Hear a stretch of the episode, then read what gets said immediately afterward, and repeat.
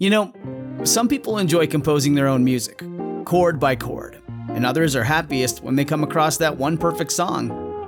Work is not a lot different than that. Whether you prefer building your own workflow or using a pre made template, with Monday.com, you and the team can work in a way that's comfortable for everyone. Tap the banner to go to Monday.com and build your own amazing workflow, or find an awesome template. No judgment.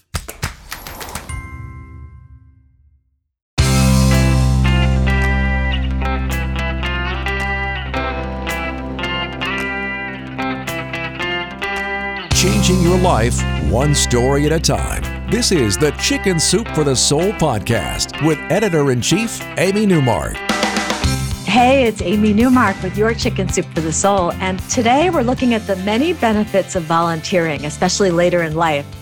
If you're enjoying your retirement years or you know someone who's retired but needs a little extra spark in their life, these stories from Chicken Soup for the Soul, Age is Just a Number, will inspire you or anyone to look at volunteering as a means to finding joy in our first story, Marilyn Ibach tells us that when she retired from her job, she knew she had to do something new. She had heard about a volunteer role as a baby cuddler, and that really appealed to her because she'd always been interested in healthcare and she'd actually wanted to be a nurse, but it never happened for her. Now she had the opportunity to work in a hospital, helping the most vulnerable patients, the newborn babies in the NICU, those little babies benefit from being held when their parents can't be there for them. Marilyn's been doing it for seven years now.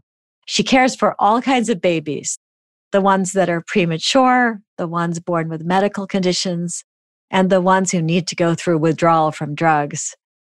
She recalls when she was brand new that she would rock the babies faster when they cried or sing louder, which just meant the babies would cry louder. Now she's more of a baby whisperer and she knows how to soothe the babies in a quiet, reassuring way.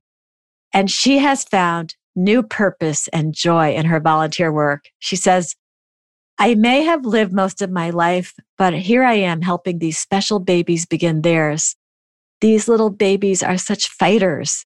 Their human spirit, even in its tiniest shapes and forms, has given me new hope and encouragement to keep going through my retirement years. Alice Klies is another one of our writers who found joy in volunteer work with children. She had just turned 65 when she realized that she needed to find a new purpose in life. And then one Sunday, the youth pastor at her church suggested she work with the youth department there. They needed volunteers to mentor high school kids. Well, she was surprised because she thought that the kids' parents would do that. But the pastor explained that the parents didn't always have time. And anyway, he wanted some older volunteers to mentor these kids, more like grandparent age. Alice suggested to her husband that they do it together. She said it could be fun and it would keep them young. He reluctantly agreed, and thus began a new phase in their lives. Alice says, Little did I know how much this generation gap this look at the life of teens today would change me. When I took on the challenge of mentoring teenagers, some of whom lived in difficult home situations, I never expected I'd learn something from them. I didn't expect to feel joy and excitement while I watched them walk across a graduation stage. I didn't believe I could stay up on New Year's Eve until 2 a.m. and rejoice to teen exuberance. Alice watched teens learn to care about the homeless, the needy, and the blind and she saw how willingly they gave of their time. They just needed to be shown how to do it. When the youth pastor asked Alice to be a leader at the annual summer camp trip, she jumped at the chance. By this time, she felt fully accepted as the oldest youth leader. She started laughing, though, as she looked at what she was packing her blood pressure medicine, Tylenol, and her extra long, very unfashionable Bermuda shorts. Alice felt her age as soon as she got on the bus to go to camp.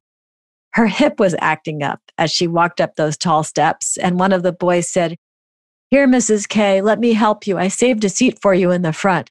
It will be easier for you to get out. Well, despite her already aching body and the physical requirements of camp, Alice had a great time and she did rediscover her youth.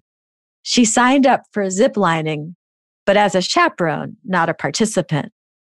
But sure enough, she ended up being talked into trying it, even after she told one of the kids, I'm certain God doesn't want me to zipline. Before she could even get to the ziplining platform, Alice had to climb a 35 foot ladder. And that required a bunch of the teenage boys to pull her up to the platform at the end of that scary climb. And then, before Alice could put her foot down and say she was definitely not going to zipline, she was flying through the air screaming. But then she looked down and realized how peaceful it was.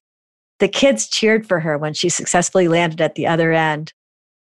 Alice says, I volunteered to be a light in the lives of a teen youth group. But the truth is, I walked away seven years later with the best deal from the relationship. Volunteering brought new meaning to this old gal. There's a great quote from Audrey Hepburn on this topic. She said, As you grow older, you will discover that you have two hands one for helping yourself, the other for helping others. I'm Amy Newmark. Thanks for listening to these stories about how volunteering can add so much to your life, including new energy and excitement.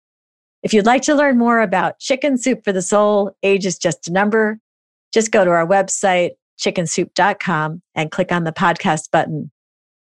And if you have your own personal inspirational tale to share with our readers, we'd love to consider your story or poem for one of our future books. When you go to chickensoup.com, you'll see that you can click on a submit your story section. And there we show you the topics we're working on for future books. And we have some very helpful writing guidelines for you too. We're always looking for new storytellers to join the Chicken Soup for the Soul family, and every submission is read by our editors. Come back for our next episode for a couple of really cool, miraculous love stories. You'll be amazed by how two couples found each other through coincidences that were so close to not happening.